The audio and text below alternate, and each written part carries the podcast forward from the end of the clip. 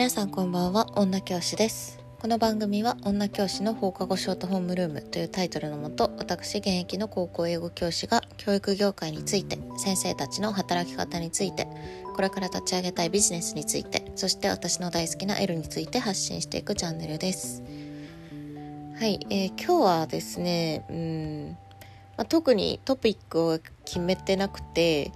最近あった出来事とか、うんと、雑談みたいな感じで話していこうかなと思います。はい、あの以前ね、うんと、不眠症についてっていうタイトルであの不眠症についてね話してたと思うんですけどもあのまあ、私そこでも話してますけどなんか最近あんまりよく眠れないと。うん、でえっ、ー、と変な時間に目が覚めてしまったり長時間眠れなかったり、うん、していてっていう話をしたと思うんですけどなんかねいまあ、未だにそれは続いててうんまあ先週からの分散登校が始まってるので仕事も普通に出勤してるんですけどやっぱりねなんかこうある種の時差ボケみたいな症状があって、うん、やっぱ変な時間にすごい眠くなってしまったりとか逆にこう夜中真夜中深夜に起きてそれ以降ずっと眠れなかったりとか、うん、そういうのがあってね未だにそれがまだあるんですよね。うん、最近はねやっぱり仕事終わって帰ってくると疲れてるからもう疲れててほんとしんどいからそのまま寝るんですよもう。うん、本当にすぐ寝ちゃって夕方くらいから。夕方でもないかな。まあ6時7時くらい、うん、に寝ちゃって。でその後一回こう10時とかに起きてでそっからまたちょっとしばらく起きてるんですよ。1時2時くらい1時とかそれくらいまで起きててでまたちょっと眠くなって寝てで4時とか5時くらいに起きるみたいな。だからトータルの睡眠時間としてはまあまあ取れてるからいいんですけどでもやっぱり1回でこう寝る時間が少なかったりとかこう変な時間に寝たりしてるからだからねあの食事も取れてなくってその夕方に帰ってきてすぐ寝るから夕飯を食べないんですよね。で起きると10時とか11時とかだからこの時間に食べるのもなと思ってでそんなにお腹も減ってないしねうん、寝たちょ寝たってか起きた直後だから、うん、だからそれで食べなくてで次の日朝に食べるみたいな、うん、そういう生活になってるので最近はね朝に結構しっかりご飯を食べてで昼もね私食べないんですよ。昼ご飯食べないから。うん昼ご飯食べない代わりになんかちょこちょここうなんかつまんだりとかをしてるからそんなにこう空腹感はないんですけどね。そうもうそういう生活になってますね、うん、やっぱりね長時間眠れないってきついですね。普通に眠くなるし寝れるようにはなったんですけど、ね、長時間眠れないっていうのがすごい辛いですよ、うん、私もともとそういう症状なんですよね。だからあのその睡眠中にその覚醒が起こらないような起こりづらくするあのお薬をもらったりもしてたんですけど、うん、やっぱ今は薬飲んじゃうとねあの起きれなくなっちゃうからそれが怖いから、まあ、飲んでないんですけどね。はい。そんな感じですね。そうそれでうんとまあまたね明日から、うん、通常通常出勤というかあの普通に、えー、仕事が始まっていくわけなんですけどうん。まあやっぱね分散登校1週間やってみて感じたのは結構いいなって思いましたね。うん。やっぱ教室も広々してるし、あの、出血取るのも簡単だし、そう。で、ね、まあ確かに同じ授業何回も何回もやってて、あれこれどのクラスで何やったっけみたいになることもあるけど、うん、まあでも、うん、今結構楽にできてるかなって感じですね。まあ、進度が遅くなるからさ2週間で1週間分終わるってことになるからこっちの予習とかもねそんなにめちゃくちゃ急がなくても大丈夫だし、うん、だからその分教材研究に結構時間を当てられるしね、うん、いいなって思いました。まあねだけどどうなんですかね、うん、まあまた感染者数がちょっと増えたりしてるようしてる地域もあるみたいですからどうなることかわからないですけれども、うん、まあでもね本来であればね学級の人数とかもこれくらいがちょうどいいんじゃないですか、うん、20人以内20人以下というかねそれくらいがいいと思うしね。うん。そう。まあね。あとはそうですね最近あそうそう、うん、と最近ハマってる YouTube チャンネルがあってあのメンタリストの DAIGO のチャンネルなんですけどあの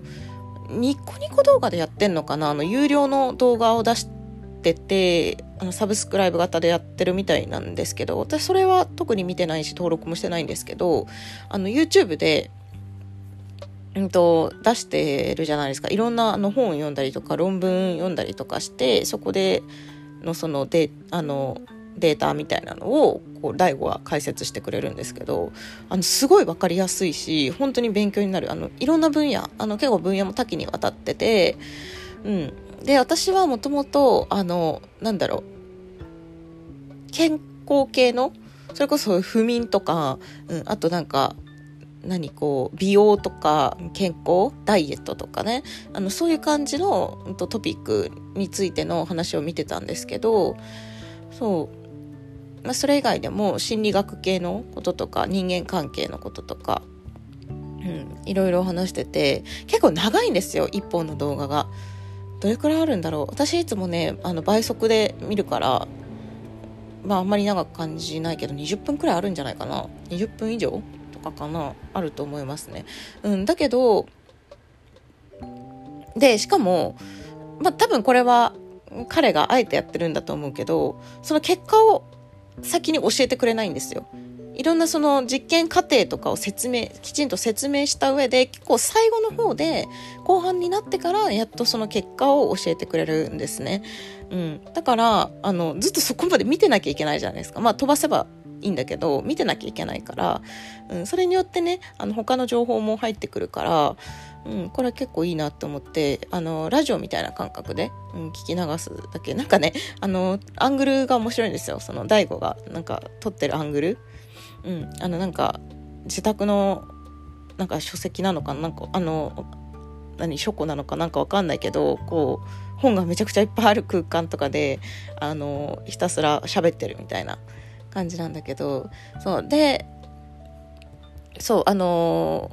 これも彼のうんと、手法なんですけど、早口で喋ってるんですよね、だいぶ。で、通常スピードでも多分他の人よりも話すの結構早いです。で、それを私倍速で聞いてるのでかなり早いんですけど、だからたまに聞き逃しもあって、えってなって戻ることがあるんですけど、かなり早くいいスピードで話してます。その理由が、あの、人間はその早口のそのオーディオの方が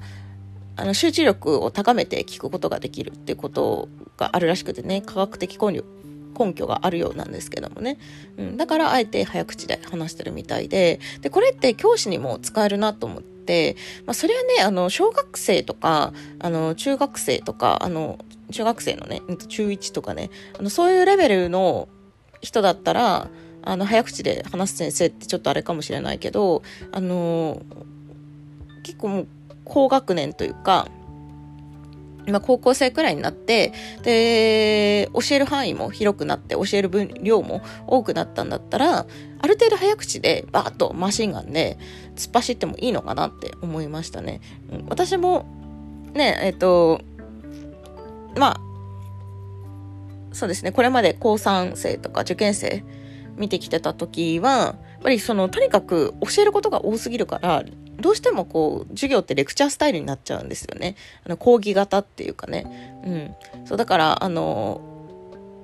音読活動とか、なんか、とみんなで一緒に何かやってみようとかプレゼンテーション作ってみようとかそういうふうなことはなかなかしなくなりますからでその代わりこっちがもうとにかくレクチャーとしてマシンガンでガーッと話しながらとにかく生徒はそれをノートに取るみたいな、うん、そういう授業スタイルになっちゃうからね。うん、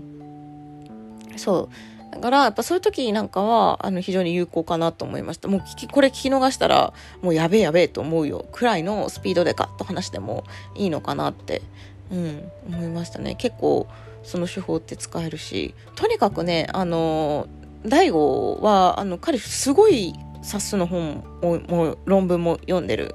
ので、あのー、知識の引き出しがものすごく多いですよね。もともと博学な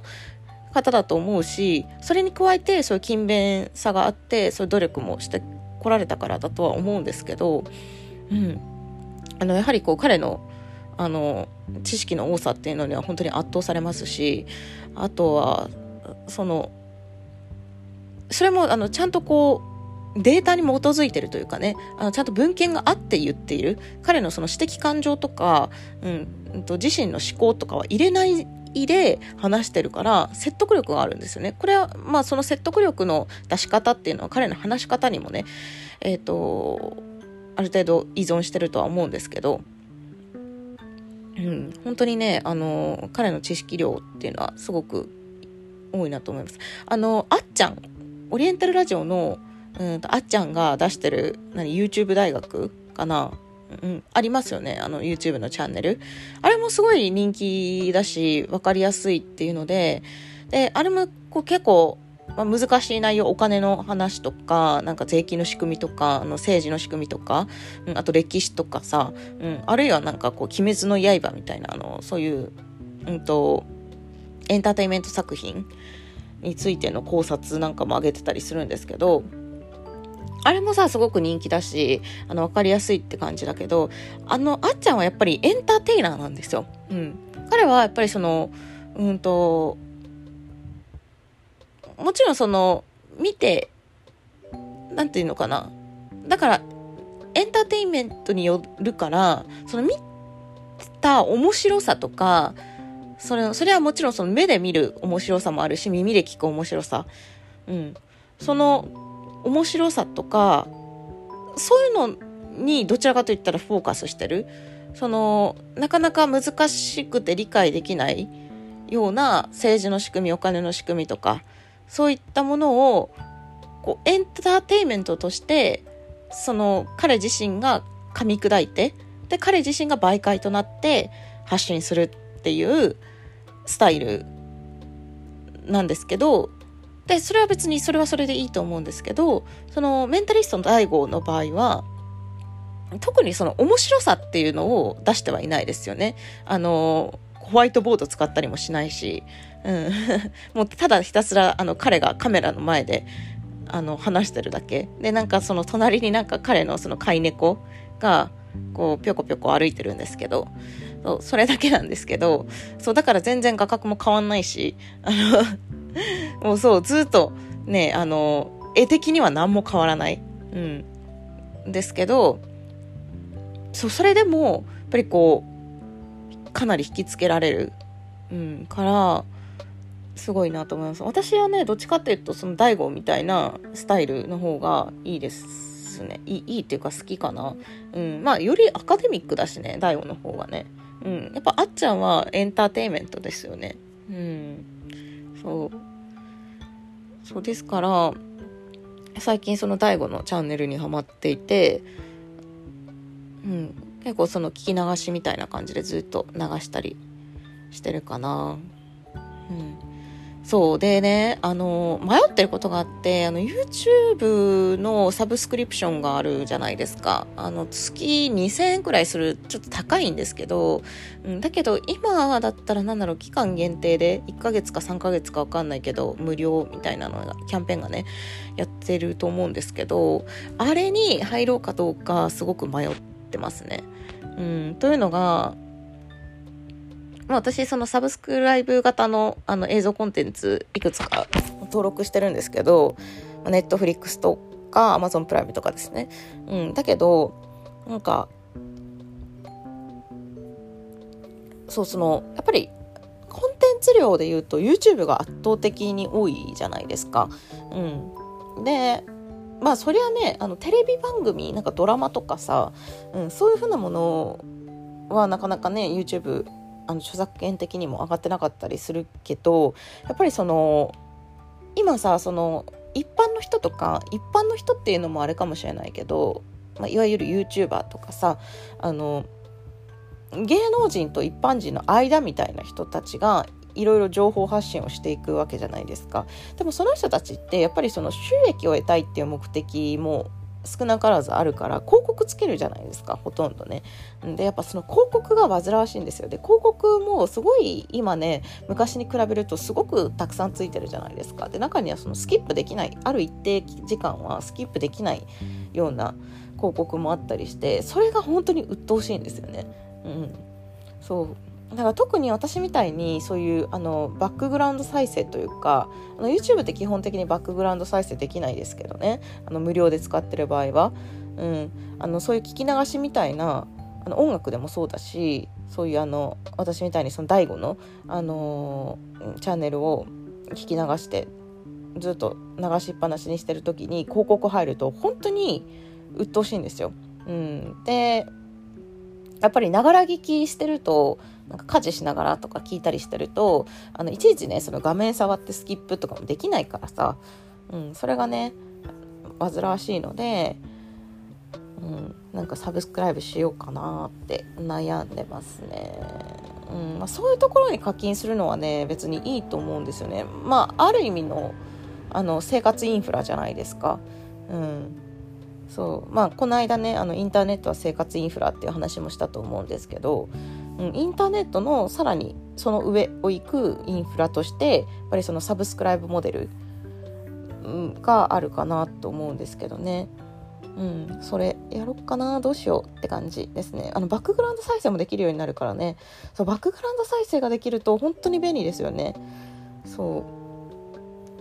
う、うん、なんかさあの外歩いてる時にやっぱ YouTube とか聞いたりするんですけどあのそういう時もあのなんだろうこう不意に画面がに触れちゃってあの画面が切り替わっちゃったりとか止まっちゃったりすることあるからさそうまあそんな感じで最近は